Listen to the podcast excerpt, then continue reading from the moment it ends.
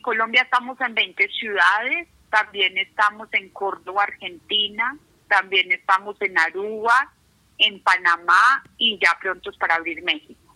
Ok. ¿Qué debe hacer entonces una persona para solicitar un servicio con ustedes?